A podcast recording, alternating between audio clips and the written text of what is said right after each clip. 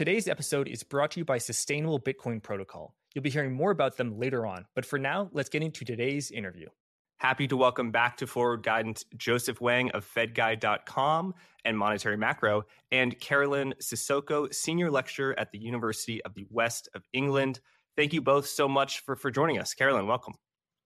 Thank you. Thank you very much for inviting me on. I'm really delighted to talk to you guys and delighted to meet Joe as well as you, Jack.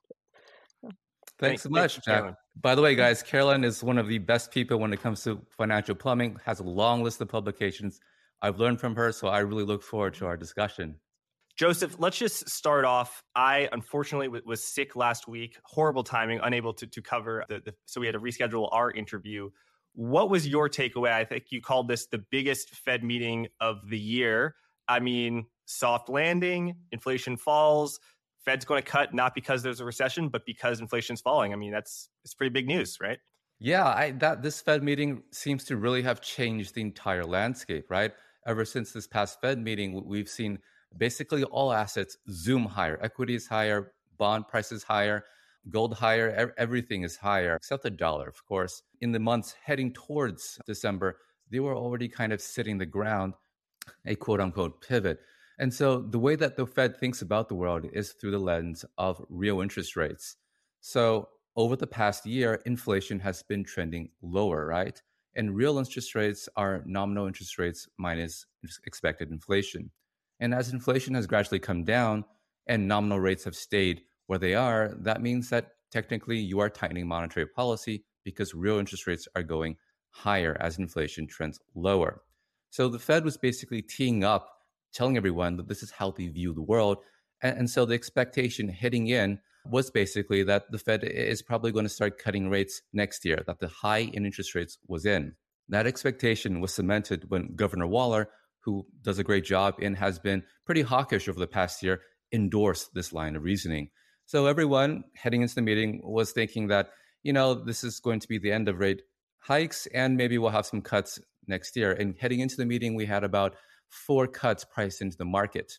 Now, at the meeting, you know, we saw the dot plots. The dot plots were pricing in three cuts next year. That's more than it was in the last dot plot. So the last dot plot, there's two cuts priced next year. This dot plot, there's priced in three. And Chair Powell seemed to, you know, didn't really push against any loosening in financial conditions and so forth. And so the market seemed to take one look at that and just ran with it. And after the meeting, they were pricing in six rate cuts next year, which is much more, like twice as much as the Fed's dot plot suggests. But that amount of rate cuts priced in just really, really loosened financial conditions. So that's basically set off asset risk assets like a rocket ship, really. Now, the day after, we had John Williams, third person, third most important person at the Fed, president of the New York Fed, come out and try to temper that enthusiasm a bit. But if you actually listen to that interview, and I recommend you do, it's just eight minutes on CNBC. You know, it's coming to me, it came across as this really dovish guy pretending to be a hawk. And so he didn't really move markets at all. So I think this is going to be the setting that we go into next year. It seems like the Fed really is going to be dovish. Thank you, Joseph. Professor, I want your overall thoughts on on the meeting, but also just on the trans- me- transition transmission mechanism of interest rates to markets and the, the overall economy you do a, a, lot of work on more slightly more you know less understood transmission mechanisms like the collateral multiplier but just on the sort of vanilla how interest rates affect the economy and financial markets and then also how federal reserve officials going on cnbc talking about it how that shapes forward expectations forward guidance. Yeah what are your overall uh, thoughts on it as well as just any other thoughts you might have on this potential soft landing that the federal reserve might have achieved yeah, well, I mean, I, I do think it is uh, wonderful that the Fed has achieved such great soft landing with, you know, really amazing employment statistics that I don't think anybody was expecting, at least not to the degree. I mean, the, the, the, the, that they actually achieved, that that ha- has been excellent. They recognize they have a soft landing. They recognize they have room to lower rates in the future. I personally am probably one of the few people who thinks they should be more constrained in lowering rates in the future that i think we need a period of normalized rates if you want. Um, and I, I this is not a prediction. I, i'm probably it's not it's that's not what i think is likely to happen but i actually think that uh, one of the main effects of the healthy effects of having raised interest rates is it really has led to this adjustment in terms of a lot of firms that have been very heavily reliant on debt are suddenly like, oh, we might have more refinancing problems. And you have this whole situation where we start to get what I would consider a somewhat more realistic approach to what is a reasonable level of debt for the firms in our economy. And I think one of the problems that arises if you do have like aggressive six interest rate cuts or something like that, I think once again, then you end up just subsidizing a, a heavily indebted a corporate sector that to me creates more bankruptcy risk in the corporate sector than is healthy. And I, that's not, I think, most people's opinion, but I actually think we have, I, I, I would like to see a more conservatively run corporate sector. And therefore, I think a longer period of higher interest rates would actually be healthier for the economy. But at the same time, I think holding them steady, a few cuts, that's great. But I certainly hope that we don't see six cuts. I think most of the Fed officials would agree with you. They, they hope that the market is just being too aggressive as well. They definitely don't want mm-hmm. them don't want the mm-hmm. market to think that the Fed will be cutting six times next next year. It's part of the reason why there's damage control. Uh, that's a really good, interesting point you make. Are you saying that if, for example, capital costs are higher, that encourages discipline on firms so that they won't overextend themselves, so that we'll overall have a healthier uh, corporate sector? it, it's good to leave behind low for long. Like, I want that just gone and buried so that firms don't have this sense that oh well you know i can yeah i, I i'm not being you know I, things aren't working out that well but i can always refinance my debt. There's always more money to keep my activities going and when you're close to zero interest rates that is kind of the environment they're in and i think it's actually healthier for the corporate sector to have to pay a notable interest rate that actually is good for savers too. I mean, uh, yeah, I'm really happy with what's going on with my money market funds right now. And I think there's a whole sector of the investing community that actually it will be very good if we can normalize rates. And I think having a corporate sector that is accustomed to having to pay interest rates of between five and 10%, that kind of thing, that would be amazing. That would be really, really healthy for our corporate sector for them to have to renormalize to that kind of an environment. So, Professor, uh, so implicit uh, in your characterization there is is uh, the the claim uh, that when interest rates are low, corporations have much lower debt burdens. They can get away with investments that have a much lower return. Uh, you know, in other words, you can have kind of a, a, bubble in private equity and venture capital. All sorts of harebrained schemes get funded that wouldn't normally when interest rates are at the you know proper level of of five percent, the his, historical level. I would I would empirically, you know, what have you seen over the past two years that would either support or challenge that that characterization. And if I mischaracterized your review, I was kind of intentionally uh, caricaturing it because you know I had anticipated and, and, expected. Okay, wow, the Federal Reserve is raising rates and they're really going very you know very intensely. I sort of anticipated and expected corporate America and the American private household and the housing market to sort of experience pain and I think you know many. I was just following kind of mainstream, you know, ec- you know, the Wall Street economic economists were were as well, and the pain didn't materialize. I mean, the stock market has risen precipitously this year alongside interest rates, and all of these private equity firms they are doing well as well. And on paper, at least, the, the companies which they have funded with you know extremely large amounts of debt floating rate debt probably private equity hasn't broken five five and a half percent interest rates has not broken private equity, corporate America. You know, we we now learn that you know households and um, the American corporate sector, in many ways, uh, they actually are long rate. They like you are are long interest rates, not short interest rates. And they as as interest rates rose, they had a lot, you know, Apple is earning a lot of money on its cash. So this sort of this this implosion that 5% would catalyze hasn't appeared. And and I wonder uh, your your, your overall thoughts on that. Yeah, well, I have to admit, I think anybody who thought one to two years of 5% would cause an implosion didn't, doesn't understand the debt structure of corporate America because the debt is usually originated at like a five to seven year term. Because of that, it's actually when the refinancing has to come around, right? So that's going to be the key thing. Well, most of these firms, you know, a large portion of them, they don't have refinancing deadlines coming up. So one to two years actually does not have a huge effect right? You actually need uh, some kind of a normalization. Like I, I mean, if we kept interest rates at like 4% for five or six years, that's when I think you'd see the restructuring of corporate America. As long as we don't kind of, if, we start dropping down below 2% again, I, I, think the whole idea that restructuring would happen, eh, you, you, you're getting back into kind of subsidizing the restructuring activities. So we need to keep interest rates at something, you know, closer to 4% or slightly below it for a period of like five to seven years. And that's when you're going to start seeing fallout. And I think it would be a healthy fallout. I think there are a whole bunch of firms that we want to actually think about how to actually reduce the debt structure of these firms and not put them through bankruptcy, but put them through bankruptcy in a way that you end up with even more excessive leverage on the firms. I mean, I, I to be honest, Twitter is one of the firms where you're still sitting there crass scratching your heads. How the heck was it able to borrow that much money? Really? I mean, where? I mean, and yet this is how restructuring happens frequently in the US system. There's just so much money out there that they're able that the firms are able to borrow that it doesn't make a lot of sense when you i mean like in the same i think twitter is the one that a lot of us can just see where we're all sitting there really scratching our heads at what these banks were thinking getting themselves into this yeah, oh, right? you're talking about oh, the, oh, yeah. the loans that were not collateralized by Tesla stock, right? Yeah, well, but I mean, even collaterals. I mean, it's it's yeah. I, I'm actually. It's just the amount of the debt load that you're talking about.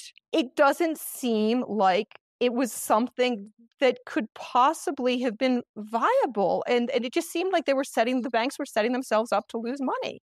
And you know, even if they, you know, they shouldn't be gambling on the stock market. If it's just that oh, Tesla stock will secure us, I mean, you know, that that also that uh, that's not the kind of lending I want to see the banks doing. I would really like to see a fallout of the whole interaction of massive bank lending effectively supporting the equity. I mean, granted, they're actually in the form of bonds, but because of the term nature of how how this is operating and because uh, a firm goes through bankruptcy and then it just gets a whole bunch of new bank loans to another set of owners. I mean the banks are actually really involved in essentially allowing our corporate sector to function the way it is. And you know i come from an understanding of 19th century banking principles and I actually think our economy work, would work better for everybody. And in particular, for I think small to medium sized firms, which is where I think you can get the most effective growth if you can get the banks to actually start saying, oh, I want to be able to lend well to the smaller sector firms, right? I want to be able to make sure that it's the smaller scale, very innovative new businesses that they're not going to be cash constrained. And instead, you know, businesses are buying borrowing on credit cards at interest rates that have nothing to do with that wonderful, you know, the low rates that we were talking about. That's not what you get if you end up running your business on a credit card, right? Why does that even need to happen? Right? That means the banks aren't even focusing on the sector of the economy to me that would provide the most benefit for growth and for productivity in the economy. And I, I guess I, I, I come from this historical background where I'm like, I want to see the banks doing something completely different. And when they're involved mm-hmm. in billion dollar for loans to big businesses, I, I just I, I think they're focused on the wrong thing. And I actually think it's created huge distortions in our economy.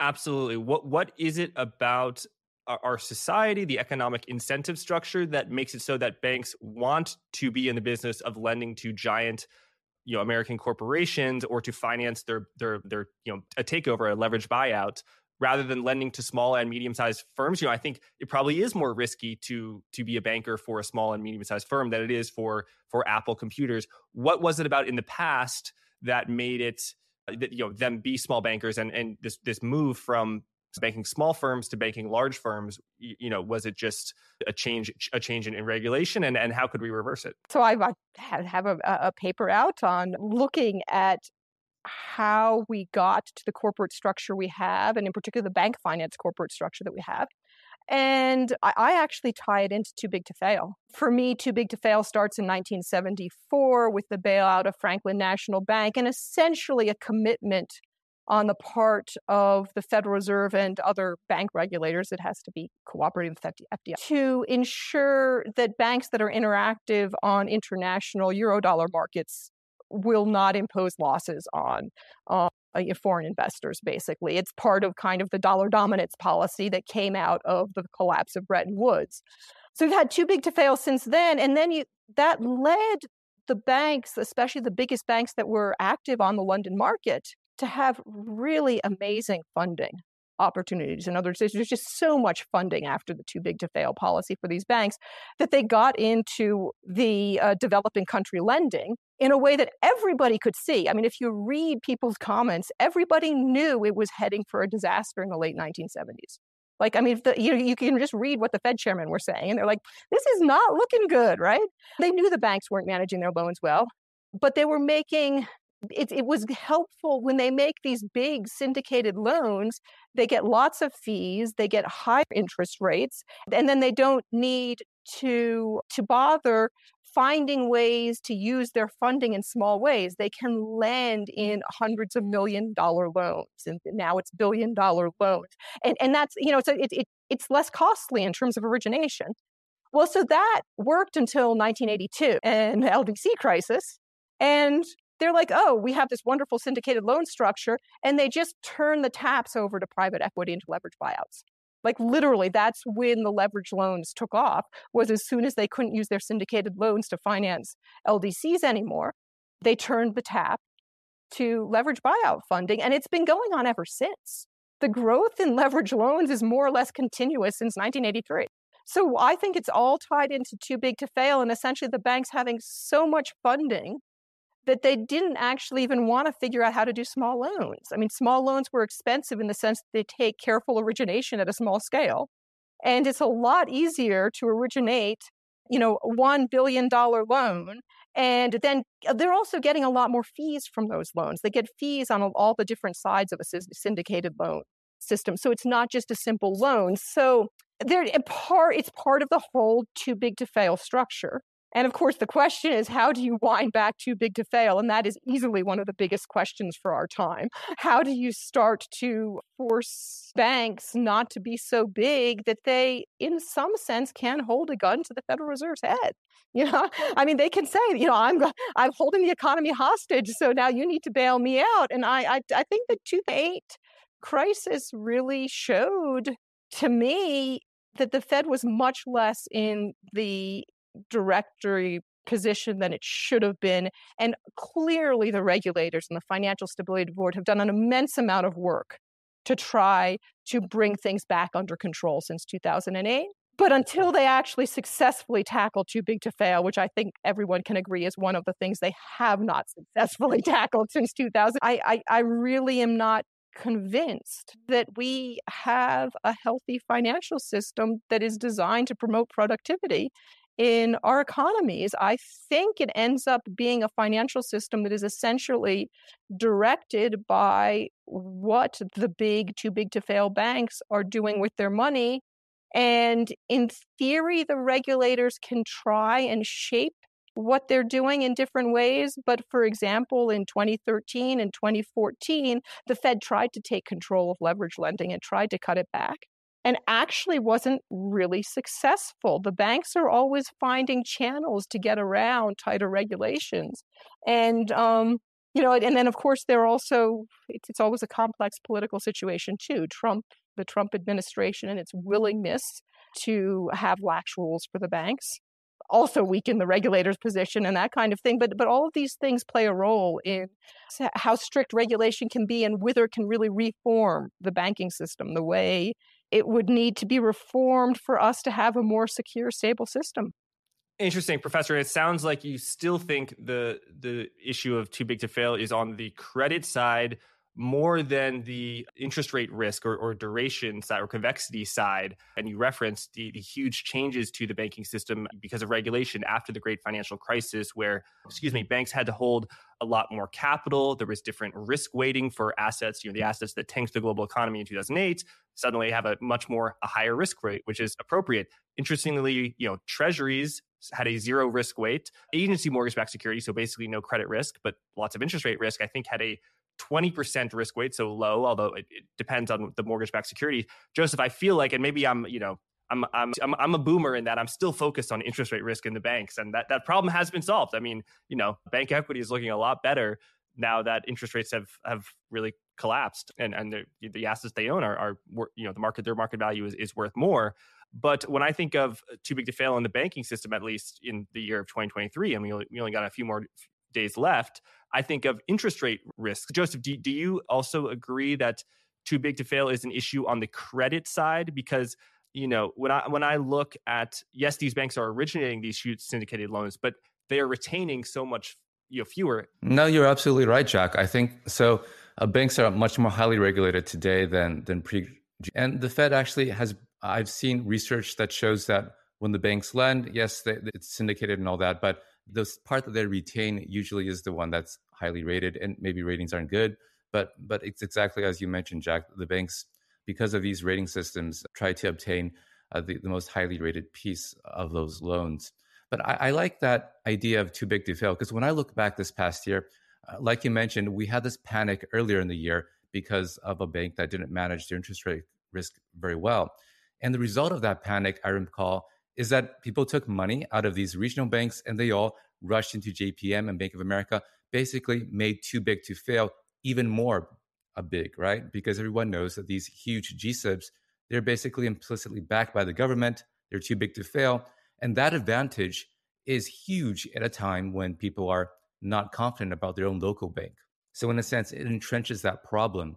Now, the professor's conversation about large assets reminds me to another conversation you had with Chris Whalen where he mentioned that big banks want to have big assets, right? And that makes sense. If you have like a $3 trillion balance sheet, you're probably not going to be making a lot of mom and pop loans. You want those big corporate loans uh, for fees and, and, so forth, as the professor mentioned. I, I wonder, is a solution to this, to a way to make the banking system more responsive to the public, is it to have actually just more banks? It's hard to stop too big to fail, but maybe we could create more banks. Uh, for example, in the US, we have let's say 4,000 something commercial banks, another 4,000 credit unions. That's much, much more than anywhere else in the world, but it's also trending lower, steadily trending lower, actually, because of consolidation. Uh, maybe if we have more small banks, the banking system could get around too big to fail and become more responsive to to to the public. That's the very thoughtful Joseph and Professor. I may take that step further and say, if America is unique in that we have all of these banks, how come we don't have this problem? You know, we've got thousands of banks. Why? How come those small banks aren't, you know, providing credit to small and big? I know they are, but how come we still have this this issue? For one of the things I wanted to bring up just before I start talking about too big to fail, but about this whole issue of the credit risk of the banks. I think there's always a huge mistake that goes on when we talk about bank origination of syndicated loans that you're worried about what the banks hold on their balance sheets. To me, that's not the issue at all. I'm not worried about bank failure. I don't care about the individual banks. I'd like to see a too big to fail bank fail and actually go away because I think that'd be good for too to and too big to to to, to encourage the ending of too big to fail. But I think the real thing is it's not about focusing on the individual bank and individual bank stability. It's about the macroeconomy, right? What are the banks doing by originating this kind of loan? And what kind of loan does the macroeconomy need the banks to originate? Right. So I think you're just, you're not really even asking the right question when you're worried about is there too much credit risk on the ba- books of the bank? Because then you're thinking about the individual banks. We need to change this to a macroeconomic and what do we need funded from a macroeconomic perspective kind of question. So I, I think there's there are kind of two sides, and I, I mean, of course, the bank regulators are worried about individual bank stability as well, and uh, I'm not going to say they shouldn't be. Well, first of all, the U.S. does have a good population of small banks that has been remarkably steadily shrinking for the past 30 or 40. I, I, would also point out, however, that Germany also has a very interesting banking sector. And if you want a model of small banking, some of the German cooperative sectors and the ways they're run actually are, are very interesting. But I think the real thing to keep in mind here is that the way capital requirements and regulatory requirements and government, the protection that has been provided for the debt of the banks that are active on international markets. And even, you know, when we talk about the growth of market based lending and the growth of commercial paper, that was all, those are all regulatory giveaways to the big banks. The finger has been put on the US system to encourage the growth of big banks for decades right? And it's been done so both because of the official promotion of what is called market based lending, but actually ends up being funding mechanisms. If you're talking about uh, money market funds are funding mechanisms for the biggest banks and not the small banks, right? A commercial paper issued by non financial corporations, they have to pay fees to the big banks to give them liquidity protection right? And they can only, it's only the big banks who are able to sell that. So all of these things that we call market-based finance are actually subsidies to the big banks. So if you want to actually see the smaller banking sector grow, you need to a reverse the subsidies to the big banks at the regulatory structure, and b probably try and have some subsidies, some encouragement of the growth of uh, of the smaller banks. And one of the things in the back of my head that I haven't formalized yet is the idea that maybe if the Fed were to go for a central bank digital currency, that would be an incredible tool for shifting funding the way it wanted to in terms of it could pull funding out of the big banks by simply saying they can't pay an competitive interest rate and then put by allowing smaller banks to pay a more competitive interest rate could allow the funding to flow in, in, a less a less biased way towards the big banks. And I think that's the real thing. We need to figure out how to shift funding flows away from what we saw after SVB. The so-called market is making the funding flows go to SVB, but in fact it's not market based at all, it's regulatory based. Right? It's a regulatory driven flow to the big banks because the regulators have such strong favors for the big banks and explain that it's because people are money is flooding to JP Morgan because if JP Morgan goes, their money is going to be safe, and it's not because JP Morgan itself is by its own uh, strength safe.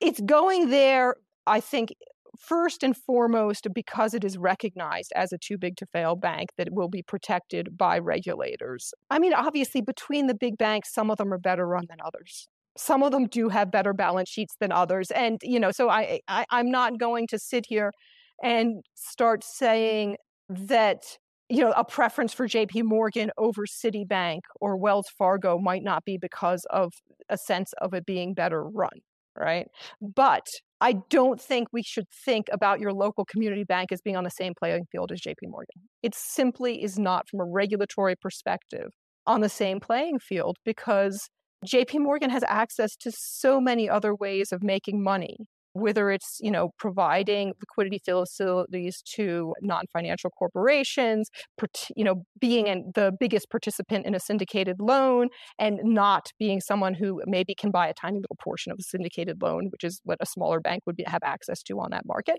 You know all, all of that there are all kinds of fee-based things that that i mean we call it a market-based system but it's a market-based system that promotes too big to fail banks. I mean, you just you just need to look at where all the fee flows are funding are, are flowing. When you look at the structure of all of these market-based assets, and on almost every single one of them, the too big to fail banks are drawing fee income from them and usually in five different ways maybe also by providing derivative protections and you know there are all kinds of different ways that the too big to fail banks are drawing money out of what is officially called a market-based system, but it's it's it's so intertwined with the banks that it's really about what the regulators have chosen to have grow.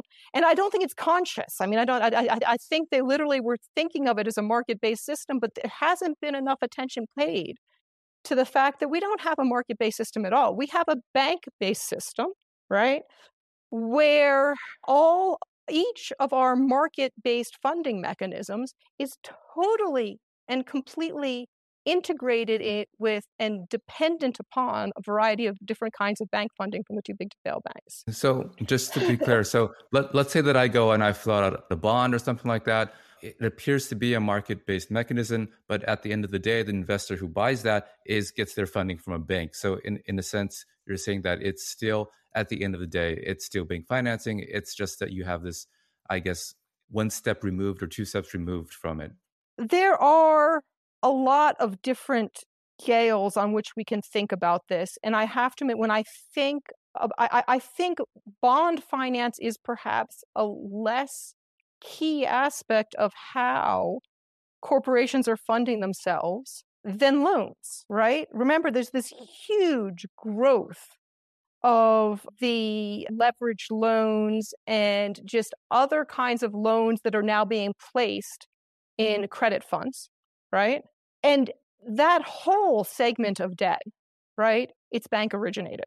Okay. Now, there are also commercial bonds that are can be at a further remove from the banking system, but you also need to pay attention to some more complex aspects because for example if you want to think about the whole growth of junk bonds that was totally integrated with the growth of leverage loans, right? The junk bond market did not grow without a, an accompanying growth of the leveraged loan market. And the, there's no way they would have been able to sell anywhere near as many uh, junk bonds as were sold in the 1980s when it took off. If it wasn't for the banks being deeply involved in almost every single deal where the junk bonds were originated, right? So if the banks are providing 50% of the financing for the structure, and the junk bonds are providing 20% of the funding for the structure. I don't think it's fair to say that's, uh, that the junk bonds are really separate from the bank finance, right? And so you really need to sit down and get into the guts of how each of these deals is structured to see whether or not those bonds are, you know, what we have in our minds coming out of like a long tradition of capital markets with equity issues and bond issues, but ones where banks weren't allowed to play the role that they're playing in long term finance, right?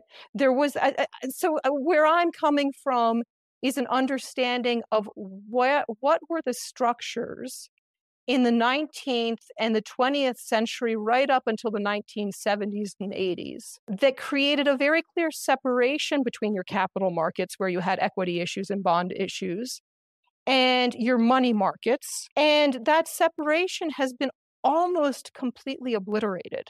But if you were to talk, and I have a paper in the Financial History Review where I point out that the 2008 uh, crisis would have been predicted by any 19th century British banker right? I mean, it was just, it, it was completely against all of the principles of separation of money markets, which are very bank based and all about how do you stabilize the value of your assets, and capital markets, which in our traditional system are supposed to be where price discovery takes place. So you can't really have an integration of money markets with capital markets and of bank finance with capital markets without having a very weird interplay between this environment where we need stable values on the money market and that's the whole idea of you know we need stability we need bank stability what the banks are investing in we need all of this stuff to be fairly stable but in traditional anglo-american markets the capital markets are supposed to operate very independently of that so you can get price discovery we have taken away all of the barriers that used to exist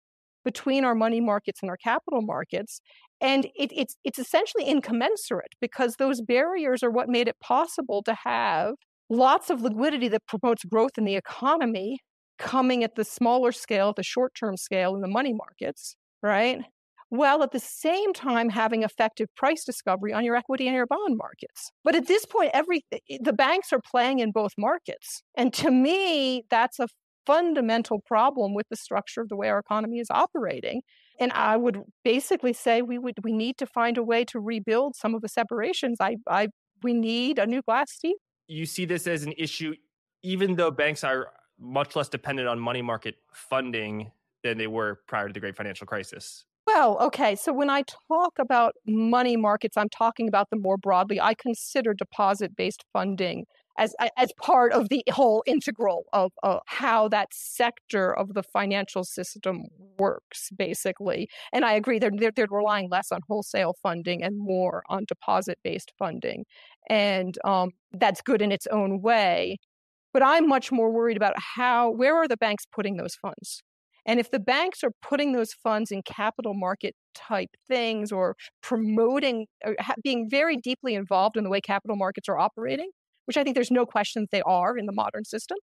I, I, I think that we we we are lo- we, you end up losing your anchor for what is value, basically. So I, I do think that there there's a lot of a question mm-hmm. of the ability of banks to create liquidity if they're able to keep putting them into capital markets.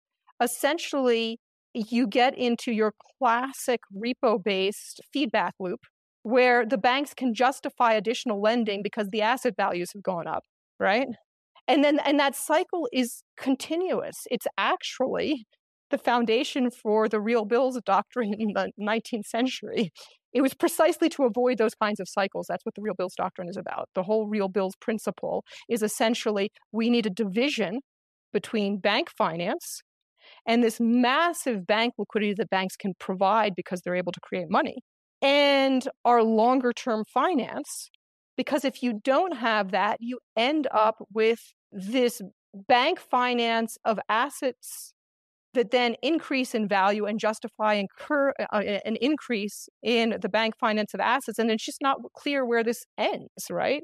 It's not clear where the meaningful value in the economy comes if banks can create money and if they're allowed to get into this cycle where asset prices just just justify an increase in this money creation. And I mean, we saw the dynamic that that created in US mortgage markets when it went out of control in 2008. But it's basically an underlying dynamic that continues in our economy because we're not addressing the underlying problem. The bank liquidity is actually something you need to pay a lot of attention to, and it needs to be carefully controlled where it flows.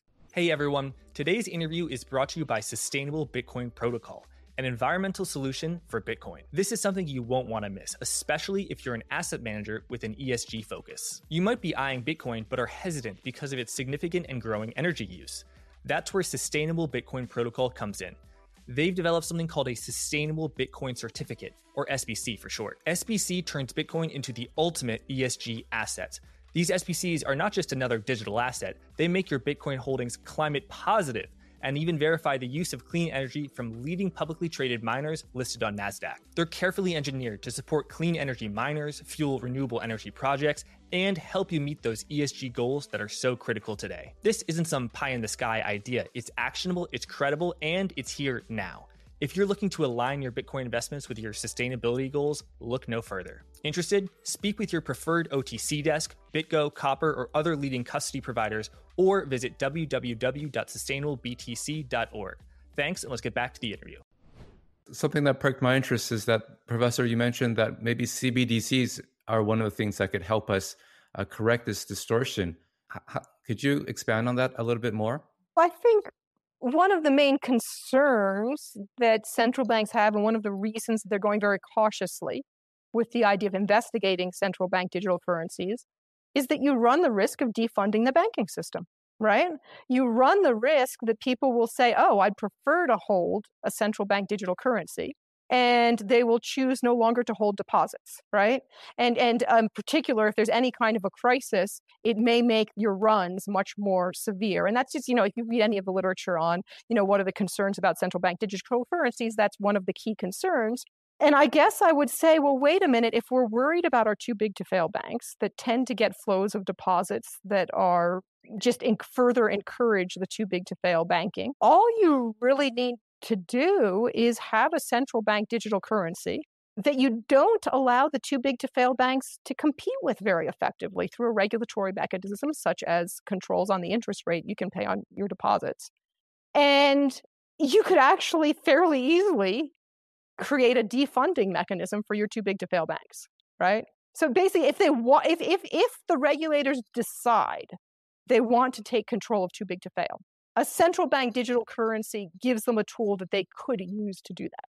Mainly because they could create a regulatory system where it's no longer advantageous to fund the too big to fail banks through deposits. And once you draw the deposit base out of the too big to fail banks, I don't think they can survive. Then you have now stable coins, private stable coins competing with bank deposits. Obviously, it's it's small now, but I wonder if central bank digital currency has to happen because the Federal Reserve said, "Hey, we can't let these private actors who they're not even they're not even banks." And I wonder, I mean, if the Federal Reserve is taking deposits from you know everyday citizens like you know you, you or me, is are they they are they then being used to fund the purchase of treasuries? I mean, that, then we have some some issues of you know monetizing debt and, and, stuff like that. I guess I guess now now let's turn turn to balance sheet policy and the Federal Reserve's balance sheet, quantitative easing, owning assets. Now, of course, reducing its balance sheet via via quantitative tightening.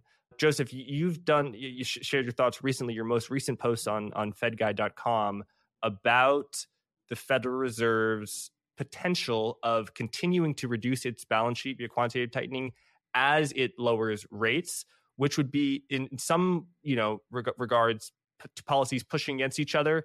Quantitative tightening is a tightening policy, and cutting rates obviously is a loosening policy. And normally the Fed likes to travel in both directions on this front, but this time could be special this time around. And last week Powell gave some hints to a to a very interesting question at the end of of last week's FOMC presser. Share, can you share your thoughts on the thinking behind that policy? as well as the plumbing of if it's feasible, which you've done a lot of work on. Yeah, Jack, I think you, you described it very well. I think traditionally the Fed wants to move its two tools together at the same direction. So its two tools are interest rate policy, adjusting the overnight rate, and their balance sheet. In the past, whenever the Fed is doing QE, they're in a cutting cycle. And whenever they're doing QT, they're in a hiking cycle. The idea is that you don't want to step on the gas and the brakes at the same time, as you mentioned. And this is kind of like Fed tradition, Fed dogma. And if you listen to, say, former Vice Chair Clarida, he thinks that part of the reason why the Fed was slow to hike rates during our recent inflationary episode was because of this dogma, because they, they were still expanding their balance sheet and they didn't want to hike rates. And so since then, I think there's been a global rethink, not just in the Fed, but uh, across the world whether or not these two tools always have to work in the same direction. I think the, co- the conclusion that the Fed is coming to is that no, they don't. And Chair Powell in the press conference, the last question before he ran off stage was these two things are on quote unquote independent tracks. So you can do rate cuts even as you shrink the balance sheet. And just as interesting, Madame Lagarde, president of the ECB, at the most recent press conference, also basically said the same thing we're going to do this balance sheet thing and we're going to do this rate thing and they're going to be separate so i think there's a big movement now to delink the two so that they can have more flexibility to shrink the balance sheet even as i think the sense is that the central banks they think that their balance sheet is way too big and they want to get it down to a smaller size i think they feel like they don't really understand what the balance sheet does and so they feel more comfortable if they just rely on interest rate policy which they think that they understand better and this can definitely be done. It's not going to be a problem. I think what's going to happen probably is that mm-hmm. so the Fed is going to tell everyone that they're going to be quote unquote normalizing interest rates. So what that means is that right now they're in a very very restrictive stance. They want they have their Fed funds rate far above what they think of as neutral. And as they gradually cut rates, they're going to be more and more towards neutral, which you can think of as normal. And at the same time, the balance sheet is too large. And so you can shrink it more and more towards a quote unquote normal size, just basically just above the minimum level of reserves. Assuming that's normal, then you can basically have both tools linked towards a new concept of normalization rather than towards each other. So that, that seems to be the current thinking at the Fed. And that could change, but I, I do sense that there's a global determination for them to find ways, invent reasons to shrink their balance sheet. Yeah, and will that result in a higher ratio of assets to money or of collateral to money than you have during quantitative easing when you know i mean w- joseph you we know we're we're on the side. Quantitative easing that's printing money. And there's more money when there's more quantitative easing. Yeah yeah. Well when you're when you're running down your balance sheet you're decreasing your assets and you're decreasing your liabilities which tend to be reserves. You know the the on a level perspective they'll both come down together the cash though the currency that, that just keeps going higher and higher because people like to some people like to hold paper dollars not just in the US but abroad as well. For example if some country in south america really does dollarize i imagine they're going to need a lot of currency and currency only comes from one place. Uh, so that could go continue to go higher. But generally when you speak shrink the balance sheet reserves decline. So we think of that as printing as money and assets decline as well and how does that shape your outlook on bond, you know, sort of the, the bond markets? And there's two schools of thought. One is that it's, it's all about supply and demand. If there's way more supply than there is demand for bonds, yields will go way up as they did, as they have over the past two years. The other is that the Federal Reserve has a lot more control than they let on. They always could, you know, monetize the debt, and they, you know, in, in, you know, they can control long-term interest rates by forward guidance as well as balance sheet policy or the the hint of balance sheet policy. You have you know have been a very noted a noted bond bear over the past two years, a, a take that has you know needless to say aged very well. How and, and and that was because both there was way more of a supply of bonds than there was demand, as well as the Fed was raising rates. So I guess which of those do you think is the more important factor? And then now that going forward, the Federal Reserve will be cutting rates However, there still could be an excess of supply of bonds relative to demand. How are you, you know, basically I'm asking, are you still a bond bear and why? It's been painful being a bond bear the past month, Jack. I'll tell you that. but you've, Joseph, you've been, you've been, you know, it's like you can afford to, the, you can afford the pain because you've been right for, you know, 23 yeah. months. So, so uh, yeah, it's been a good run for the past two years. So I, so I fall into the school of, of course, rates being determined ultimately by supply and demand, right? The supply of treasury bonds, as we all know, is very large and continues to grow. Demand demand is something that's a bit more dynamic. So the Federal Reserve definitely has a big influence on bond prices because the way that you price a bond, part of it is your expectation of the path of policy going forward.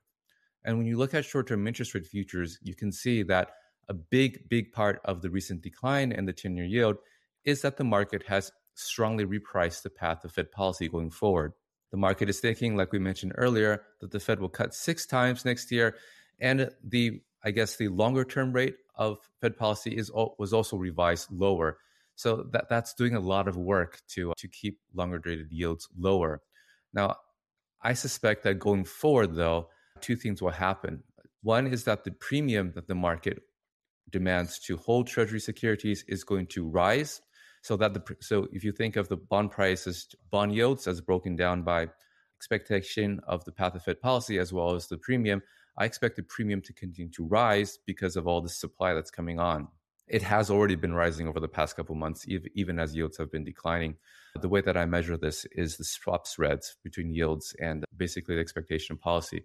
So that's one aspect. The other aspect is that I'm I'm thinking that inflation is going to be sticky around 3% going forward. And so the market's view that we'll just quickly go back down to 2% and everything will be as it is is just not going to happen. So I, I think personally, I think it's really hard to see how inflation can stabilize towards 2% if you have significant amounts of deficit spending. That's just basically going to continue forever. And at the same time, of course, we have these structural forces of decreasing supply of labor and potentially potentially a big a bit of a deglobalization wave that's happening. So we'll see. Going forward though i think in the very near term i think what's notable is that we are many countries in the world from china to the eurozone seem to be trending into recession and that's going to decrease demand. And so that's going to have a deflationary impulse just for the next few months. But eventually though they'll turn a corner and so will we and the deficit spending and all that will continue. So I think structurally speaking, I am definitely a bond bear. It, for me, it's very difficult to imagine how uh, rates cannot go higher in the next few years. Uh, but that also reminds me, I, I, would like to hear what does what what's Professor's viewpoint on just the significant amount of deficit spending we see in the world And that, that seems to be a big trend change since from the world that we were in the past, where there were many people concerned with the balanced budget and so forth. Does, does that, and at the same time, of course, when we're talking about the financial system, we also have a lot more, I, I guess, less liquidity in the markets because of Basel III limitations, less dealer balance sheet capacity, and so forth. These are things that uh, Professor is well versed in and has written about extensively. How do you think these two interact? How do we have tremendous amounts of issuance of debt at the same time? It seems like the financial system's capacity, the elasticity of the balance sheets to absorb that, is not as great as it once was before the great financial crises. Okay, well, so I would say, first of all, in terms of debt issuance, well, it's always the case that what matters when a government issues debt is what is it doing for it for, right? I mean, a lot of economies are facing desperate needs of infrastructure investment, right? And those pay good returns, right? To the government itself, basically, uh, to the society, to the economy. They help us grow. I always think it's a mistake. I mean, it's always a mistake to just focus on on deficit spending. Like it's not the deficit is not the issue. The question is, what are you doing with the money? Right. And, you know, all, of course, this is going to vary country by country. I, I think that any deficit spending, like associated with things like the Inflation Reduction Act and its uh, real efforts to address climate change issues and to create a shift in our infrastructure in that way, to me, most of that is likely to pay some good dividends right? So therefore I, I, I just i just don't see it as a matter of concern for bond valuation because if it's good investment then it's just going to increase the economic value of the united states or whichever country is issuing the debt and and, and it's just your bond valuations will be completely robust to that. That's the deficit spending side now when you talk about the ability of balance sheets to absorb the debt I think you need to be really careful because when you talk about lower capacity and all this, that's all short term, right? Those are that's that's that's the market management of the issue of debt and the placement of it with long-term investors, right? So it doesn't really speak at all. Our, our dealer balance sheets do not speak at all to the capacity or the interest of long-term investors in investing in the debt. And again, I think that's one of the reasons why infrastructure investment by a government is it, it basically is taken very well. And then that debt is easily absorbed in the market because you have the long-term investors who are willing to, to do that. When it comes to this whole issue of the intermediation of what's going on in debt markets, and therefore like the short-term side of the market where, you know, how do you cross your different bumps where you need your dealer balance sheets to help you move from one point in the market to another you're getting into these issues of structural instability created by the repo market, right? And and the fact that you can get a uh, the, the, the structure itself, the contractual structure of the repurchase agreement, can create in a situation where essentially large investors and large groups of investors end up being forced sellers in the market, either uh, because they need to raise the funds to pay back, to, to pay the calls, the margin calls that they're receiving, or actually because they're foreclosed upon and the, and the assets are then sold, right? And, and, and so you have this situation where we can get, in, in, eh, in even in our long term treasury markets, as we saw in March 2020, an imbalance between the buyers and the sellers in the market, right? And dealers don't have the capacity to deal with that. I, I always think it's a bit of a red herring to say it's because of the regulatory changes. Yes, the regulatory changes did shift the capacity of dealers to bear some of this risk, but the truth is in and imbalanced markets, dealers have always hung up the phone, right? You know, this, this has been going on since the beginning of time with dealers. If they see a situation where there's a huge imbalance between sellers and buyers, it's not the dealers who are going to absorb the losses, and it never has, right? Who is it? The central banks? Well, in the past, it actually would. I mean, in, in other words, the, the, central banks wouldn't even have con- stepping in into that kind of a situation, and I think this is this is the key thing, which I think very few people actually recall. Before the 1980s, almost all of your dealers were partnerships with full liability, personal liability. Their homes and their yachts were on the right line, right? So the way they managed their risk was a completely different planet from the way risk is managed by the corporations today, who just they just don't have very much on the line right? And when you read about the risk managed practices, risk management practices of these partnerships, you know, your Goldman Sachs or, you know, a, a lot of these like the risk management practices back, you know, in the 1970s and the 1960s, they would essentially allow the prices, you know, in other words, they would make sure that the risk wasn't sitting on their balance sheet and you would, oh, they would, they, they would have to be facilitating the price changes that are going forward to keep themselves out of the risk, right?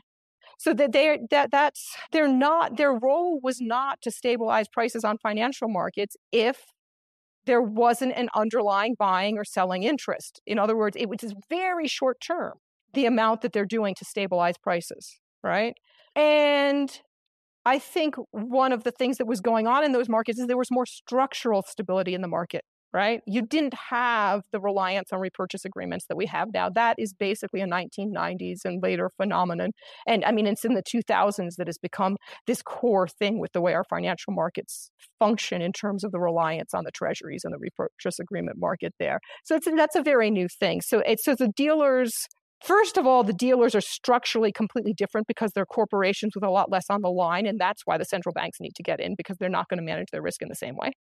And then, secondly, because of the growth of repurchase agreements, and uh, when I say the growth of repurchase agreements, I'm also talking about the way derivatives collateral is managed because essentially they have very similar contractual terms when you're talking about derivatives exposures versus repurchase agreements. And there's a flow of collateral between derivatives and repurchase agreements that's kind of structural in our modern financial system. That whole structure is very much a late 90s to 2000s structure right? So that's why your central banks need to set, step in to support it at this point, is because there's a, this new system that is very heavily reliant on collateral. And when you're talking about repurchase agreements, and again, this derivatives collateral system, you're actually very much talking about the big banks, the dealer banks, but it's at, this is taking place on the FDIC insured bank balance sheet, right? You know, if, if you're talking about the U.S. banks, right? The, you know, the,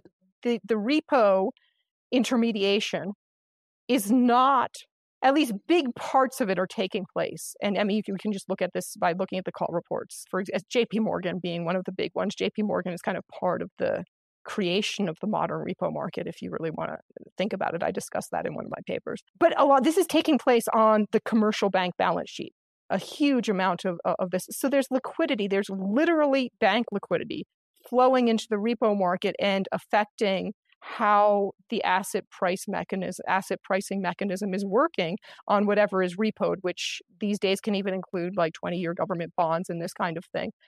And so the reason why we have our central banks stepping in is because of the way this current financial structure that is so collateral based, but collateral based on a very short term basis where there's always this that threat of foreclosing on the collateral and selling it out, which creates this forced selling kind of dynamic that you see periodically. And then the central banks need to step in to support prices because there's nothing else in the system that can support it. But there never has been. Like, I mean, it is the only reason why we need the central bank stepping in now is because of the structure of our system with its reliance on the collateral in this way.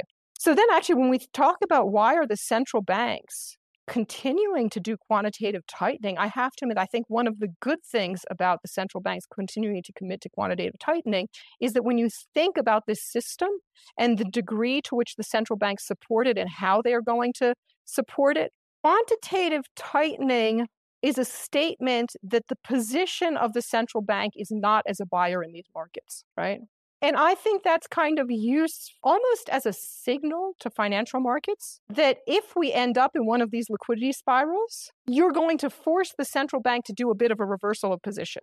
And that's something that we saw, for example, in September 2022 with the Bank of England, where we had the liability driven investment structures that started to fall apart. And we started, we started to see in the gilts, you started to see one of these sell off events.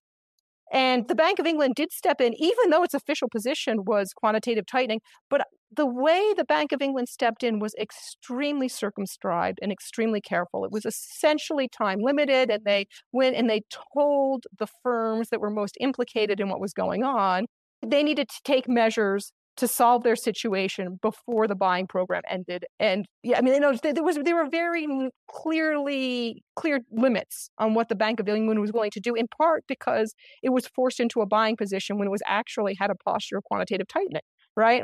And, and, and to me, that's a good thing because it's the central banks making it clear to markets that they're not going to be too responsive. They're going to do what needs to be done, but they're going to put very clear limits on it so it's just enough to stabilize the system.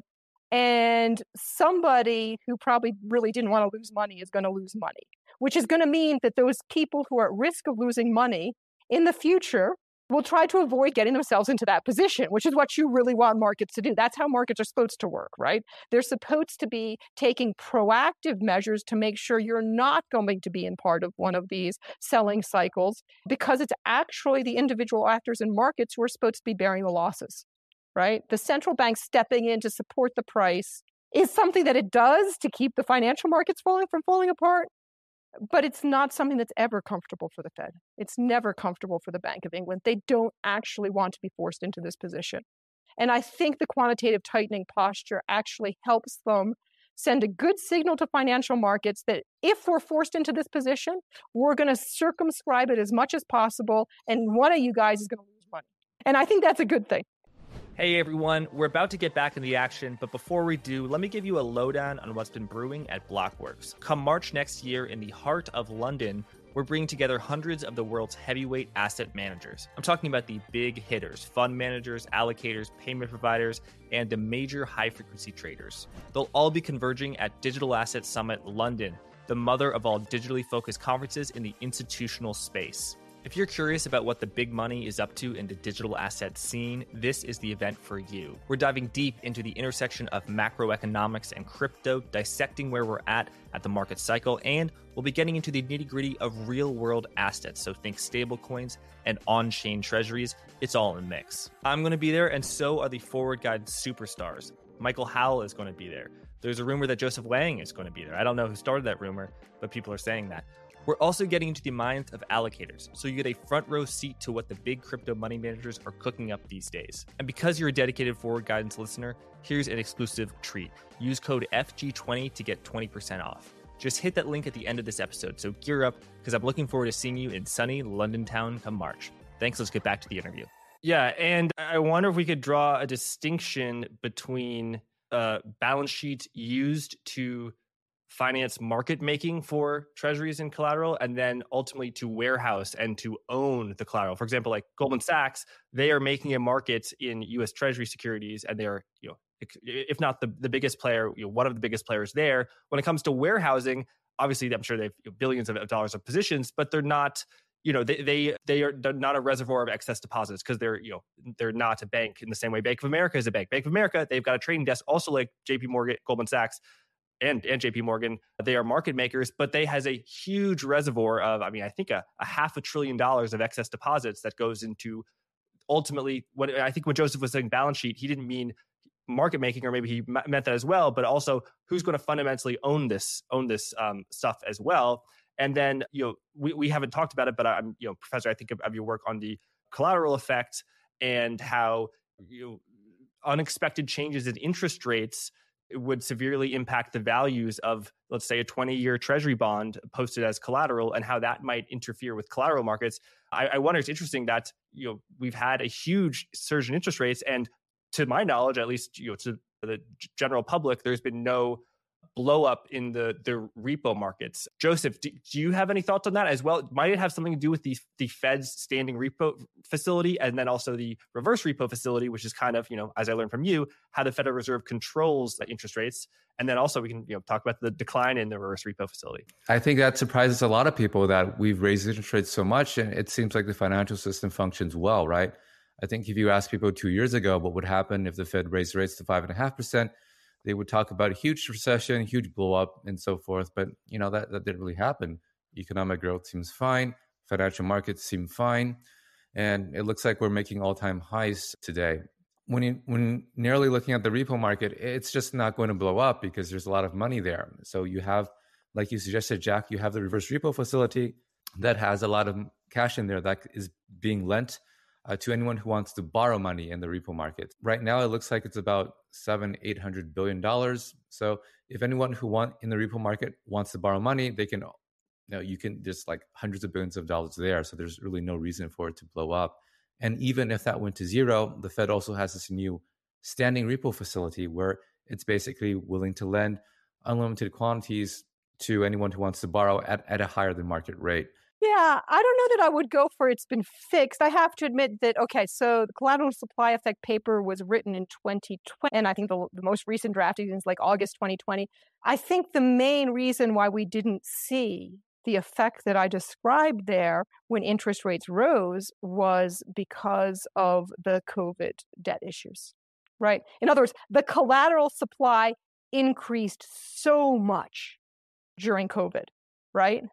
That actually there, uh, well, there was all collateral available. Like we've noticed a fair amount of it is held on bank balance sheets.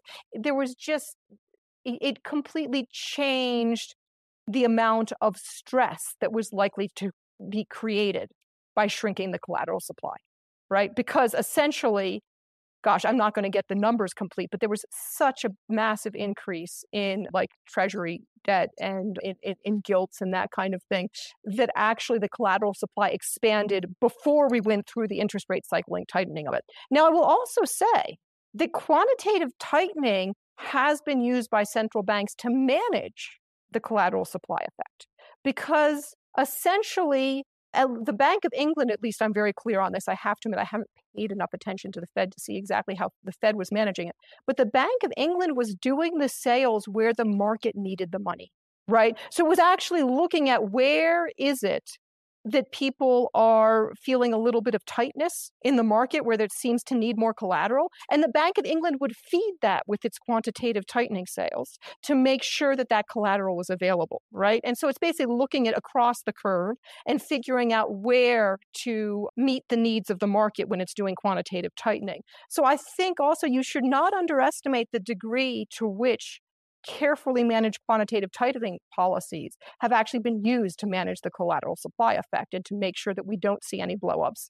I have to admit, I would certainly say that when we talk about standing repo facilities and reverse repo facilities, I don't see them as solving the problem that arises on from the collateral supply effect. I think that structurally it could still occur in a different environment.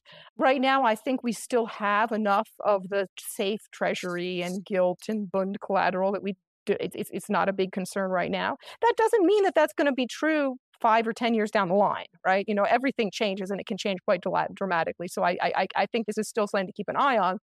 And the reason the standing repo facility doesn't address this is that the interest rate it targets isn't the right interest rate.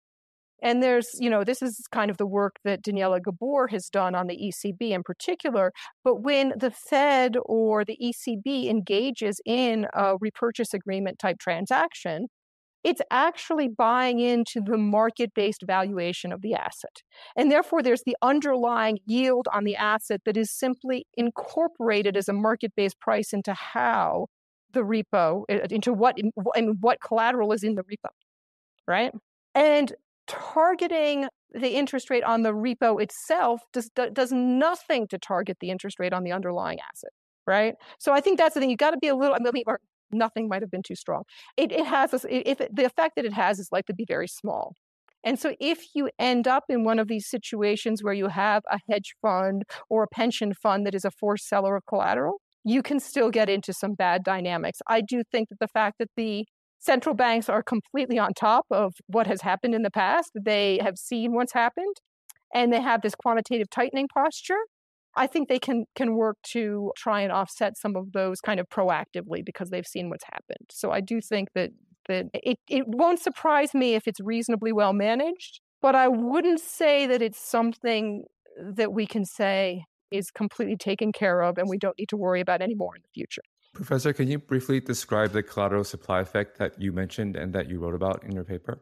Essentially, it's just a function of the duration of your long term assets. So, if you're going to look at a 20 year treasury bond And well.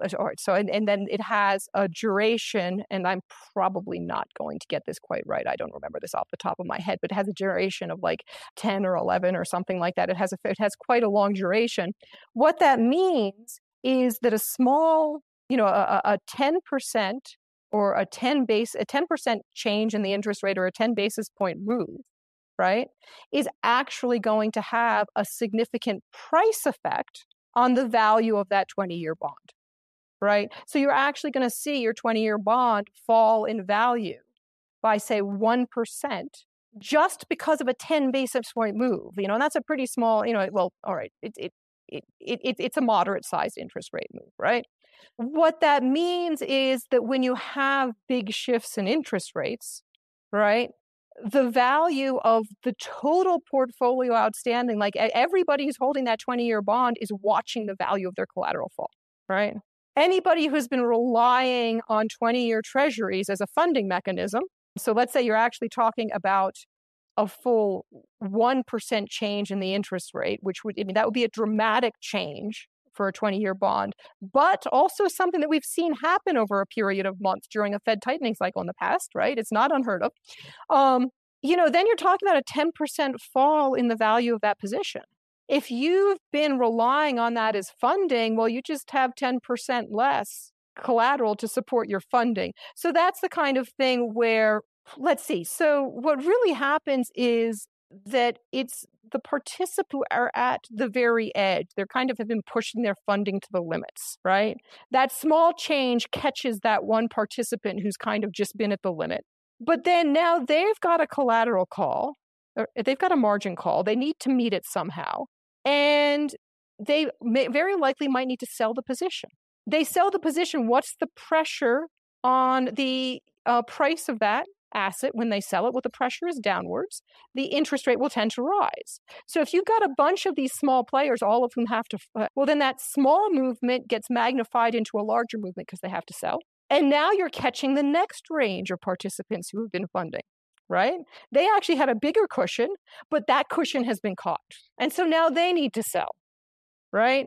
And eventually you can get these very dramatic moves in interest rates just because you start there are so many parties who are funding on the basis of a repurchase agreement type collateral and these are like your hedge funds or something. So one hedge fund blows up and the sales of that hedge fund end up catching the other hedge funds who had similar uh, positions and then those other hedge funds might need to sell and you can end up with a fairly big selling problem with, with, with that and then you can end up with a fairly dramatic collateral supply effect because you have a big move in interest rates that has been triggered by the the sales that themselves are part of the fact there was a small interest move in interest rates. At some point, you can actually have this this this situation where the value of the collateral has fallen by say 10 or 20 percent and you know and, and and then that creates a problem for a lot of players and then you know if you want to we're talking about the collateral supply effect more generally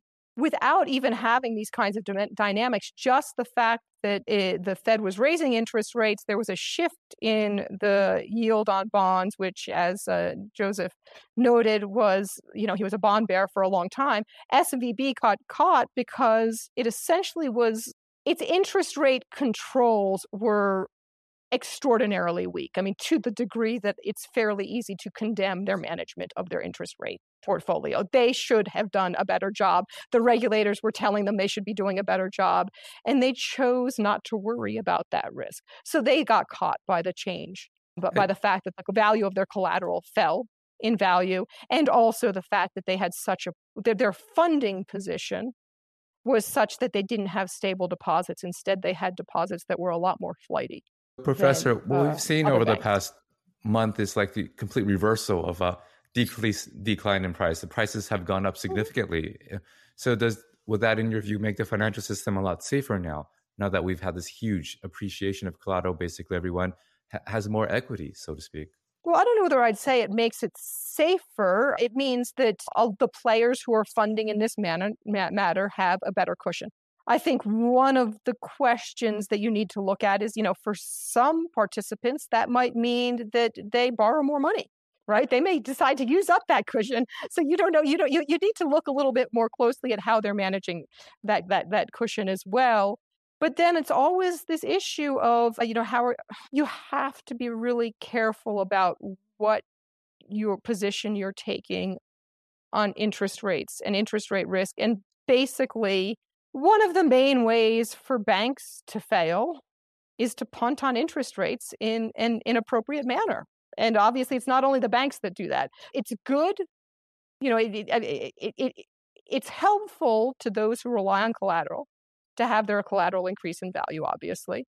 But then, you know, it's just, it's always a matter of is it safe to rely on that collateral value staying where it is, or are you going to protect yourself against the possibility that it goes down again? And yeah, I mean, it, it, I, I guess I don't, I, I don't view the movement of the price itself as a particularly stabilizing factor.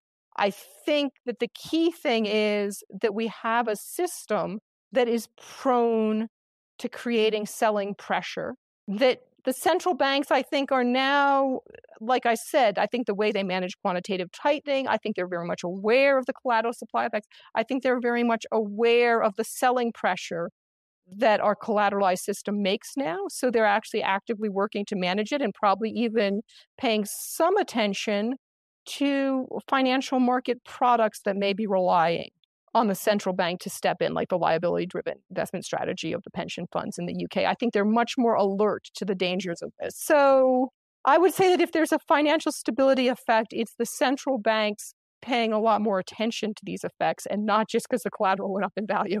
I, I, you, you talked about hedge fund. I guess with like an inverted yield curve, I don't think of banks really as betting you know taking long duration trades in the repo market because you know in the repo market you're paying basically SOFR to get what whatever the 10 year yield is so it's a negative carry.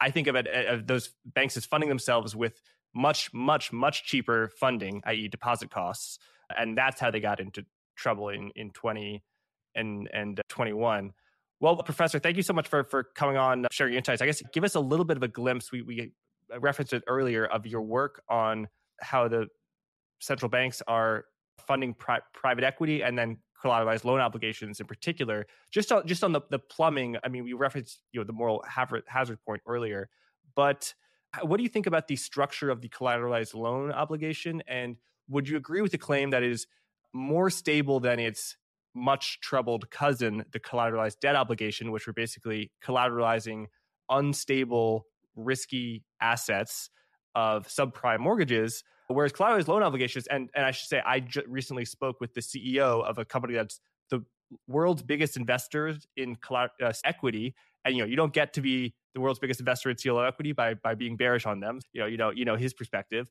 but uh, that basically the assets that underlie the CLO are very good assets, and as he put it, companies pay their bills, and that the default rate of CLOs, I think, on on, on senior loans spiked at around 11% during the great financial crisis and CLOs actually performed very, very well in 2008 after a sufficiently long period of time because of the reinvestment period or CLO equity, I should say. Yeah, how how would you ascertain? How would you assess that that sort of bull case for for CLOs? If you were to poke holes in it, what, what can you find? Okay, well, so if I were to poke holes in it, I would basically say all right, compared to the worst of the CDO structures in the great financial crisis, yes, CLOs were not like CDO squared. You know, they they they they were not alongside the worst of those structures. But if you're talking about your garden variety CDO, which usually didn't just contain, but usually contained a mix of uh, different assets, some some of which were actually prime mortgages and this kind of thing. There, there was a, there was usually a, a fairly broad range of assets in the typical CDO. I would say CLOs and CDOs looked fairly similar, and I think to me the big difference in the way they performed is okay that essentially the, the Uh, CLOs had the advantage that most of the debt that was in the CLOs that got into trouble in 2008 was issued in 2006 and 2007. And as such, it did not need to be refinanced until 2000, basically 2000 was when you were starting to get into the Great Wall of Debt. Like if you look at the press, the press on from 2009, you literally can Google the Great Wall of Debt that they were all worried about was going to be coming, and basically it was going to hit 2012 was going to be the bad year, right? I gotta, I gotta, you know, that's good copy. And I think there's even a movie about that, 2012, right? was there 2012? Okay. Anyhow, so what happened there? So, so basically, the CLOs had this advantage that they basically were not going to get into trouble until the principal need to be paid off. And so they had until 2012, basically 2011, 2012. That was that they kind of had a built in longer structure than the CDOs, right? I, subprime mortgages typically needed to be refinanced every two years, sometimes f- faster, right? And once the housing values went down, man, it, it became even worse, right? And CLO, yeah, CLOs did not have that problem. There, what you didn't have the same kind of way you were comparing asset values to the value of the loan that you had in the mortgages, and you also you also just had this long window. And when I look at Fed policy and not why did the Fed, you know, lower interest rates initially? Why did the Fed get into quantitative easing and the support of market mortgage markets initially? A lot of that was initially about mortgage markets. But then you get to 2010, 2011 in particular. And it's actually around then that the Fed is saying, oh, we need to have prolonged mm-hmm. low interest rate policy, right? And that is very much about the corporate sector. That's about the fact that there were a lot of heavily indebted firms that had taken out these leverage loans in the two, 2006 and 2007 um, boom. And they were going to end up having to refinance, and the situation was going to be really tight for them if interest rates were expected to go up. And the Fed, if you look at their minutes, there, there really is a concern about the corporate sector and what's going on. And low for long is about protecting in my view, the corporate sector. It's no longer about mortgages. By the time you're reaching 2011, the mortgage situation is not what's first and foremost in the Fed's mind. The low interest rates were not first and foremost about mortgage, uh, mortgages, they were about the corporate debt situation in the US. And this continued until essentially the whole wave of debt was refinanced. And they only started raising interest rates once we were through everything that was predicted in that Great Wall, all those Great Wall of Debt argument articles from 2000, right? And then there's work by Ludovic Phalippou, is who who actually went and said, "Oh, what made some of these great private equity deals great in this period?" And he does the math. And to be honest, basically the Fed bailed them out. If you're heavily indebted and interest rates are low for long, bottom for a very long period, that's a huge boost to your company value. And it doesn't help the firms that are not heavily indebted in the same way. Other it's literally a subsidy to the heavily indebted firms to have that policy. And it was a subsidy to private equity. And I don't, I'm not saying that the Fed got into it because it wanted to subsidize private equity. The Fed was completely worried about the real economy and the fact that there would have been bankruptcies if it didn't take this policy. But the effect of low for long is to subsidize your most heavily indebted firms. Yeah, so basically, I'm going to say I, I would say that one of the reasons CLOs have performed so well is because of the support they have gotten. And then, then you look at 2020. I mean, CLOs are literally on the, the purchasing list for the Fed. They supported junk bond ETFs. I mean, in others, in 2020, you know, it's it's much more direct support for the heavily indebted firms. And I have to admit, when I look at SVB, a lot of a, a lot of SVB's clients, the depositors, are essentially part of this whole private equity sector. I mean, and more broadly, you know, the the the financed by uh, these kinds of firms. That bailout of depositors that took place with the SB as SVB bailout. I mean, uninsured depositors have been they they've taken huge amounts of losses, like repeatedly since the 2008 crisis. You can just look it up on the FDIC website. The FDIC is not at all shy about imposing losses on uninsured depositors. And yet, all of those private equity connected firms got bailed out in the March SVB uh, bailout. And, and, and that, that to me was really direct and really questionable. And by the way, one of those stable coins you mentioned also was one of the big bailouts, right? And and I that's just jaw dropping to me. I mean, that stable coin should have gone right down the drain, right? Because it was relying on uninsured deposits in a bank that went under, right? So Fed support of this whole sector is huge. And I have to admit, if you're going to say our CLO is going to continue to be a good investment, I think what you're really looking at is not a market based phenomenon.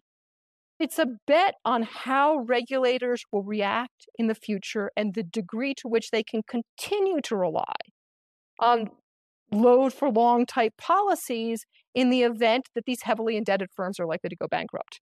So I think it's much more a regulatory play. I don't think it's a market play. And I'm not going to sit here and say it's a bad investment because uh, that's not my skill set. yeah, it's not your style. I think, but I do think that the gamble is not a gamble on how markets are behaving. It's a gamble on how regulators and how the central banks will behave. Very interesting. Yeah, stablecoin did have deposits at uh, Silicon Valley Bank, and actually, author of a BIS paper on stablecoins. I, I talk about that, so folks folks should stay tuned for that. A very interesting point about the private equity connection with Silicon Valley Bank. I think certainly a lot of their de- were in the venture capital world and private equity, uh, definitely, but they also made loans to private equity basically is called a capital call line business. Interestingly, th- those those loans, I think in the history of Silicon Valley Bank, one of them those loans went bad. So again, it was not a credit issue. What what sank Silicon Valley Bank in terms on the asset side was was those uh, uh, duration stuff. But what we'll put we we, we you know at Forward Guidance and, and Joseph really look forward to reading your paper on private equity and, and the Fed. And we will uh, share a link uh, in the description to, to all of your other great work. Uh, Professor, thank you so much for, for coming on and, and joining us at Forward Guidance. People um, can, and, can follow you on Twitter at uh, Sissoko. Joseph, I'm going to give you the final word. Because you said you're a bond bear, I gather that you are more bullish on stocks than bonds. That's you know, it doesn't take a, a lot to, to reach that conclusion. But are you overall bullish on stocks as you have been this year? And in particular, I can ask you about maybe bank stocks. Or, is this you know bank are bank stocks going to lead us out? What is your sort of your outlook? And if on bank stocks you don't have a view that's that's fine. Yeah i don't have a view on bank stocks but i agree with the professor's viewpoint that a lot of things today in markets depend on policy not just central bank policy but fiscal policy as well. So when i take a step back and i see that we continue to spend a lot of money i think that's very positive for equity markets. And at the same time if you look at policy, it seems like the central banks of the world are beginning a cutting cycle. That's also positive for risk markets. Heading into next year, I'm really positive on the equity market. I think we're just going to chug along. I think, honestly, I think that it has a lot of tailwinds. We have an economy that's fine, we have a fiscal policy that remains loose, and we have a monetary policy that's easing. Seems like the stars are aligned. Oh, n- nice Powell reference. Oh, well, uh, chug- chugging along, we'll leave it there. Professor and Joseph, thank you both so much for, for coming on, sharing your insights. Thank you, everyone, for watching, and have a happy holidays and a great new year. Bye. Thank you.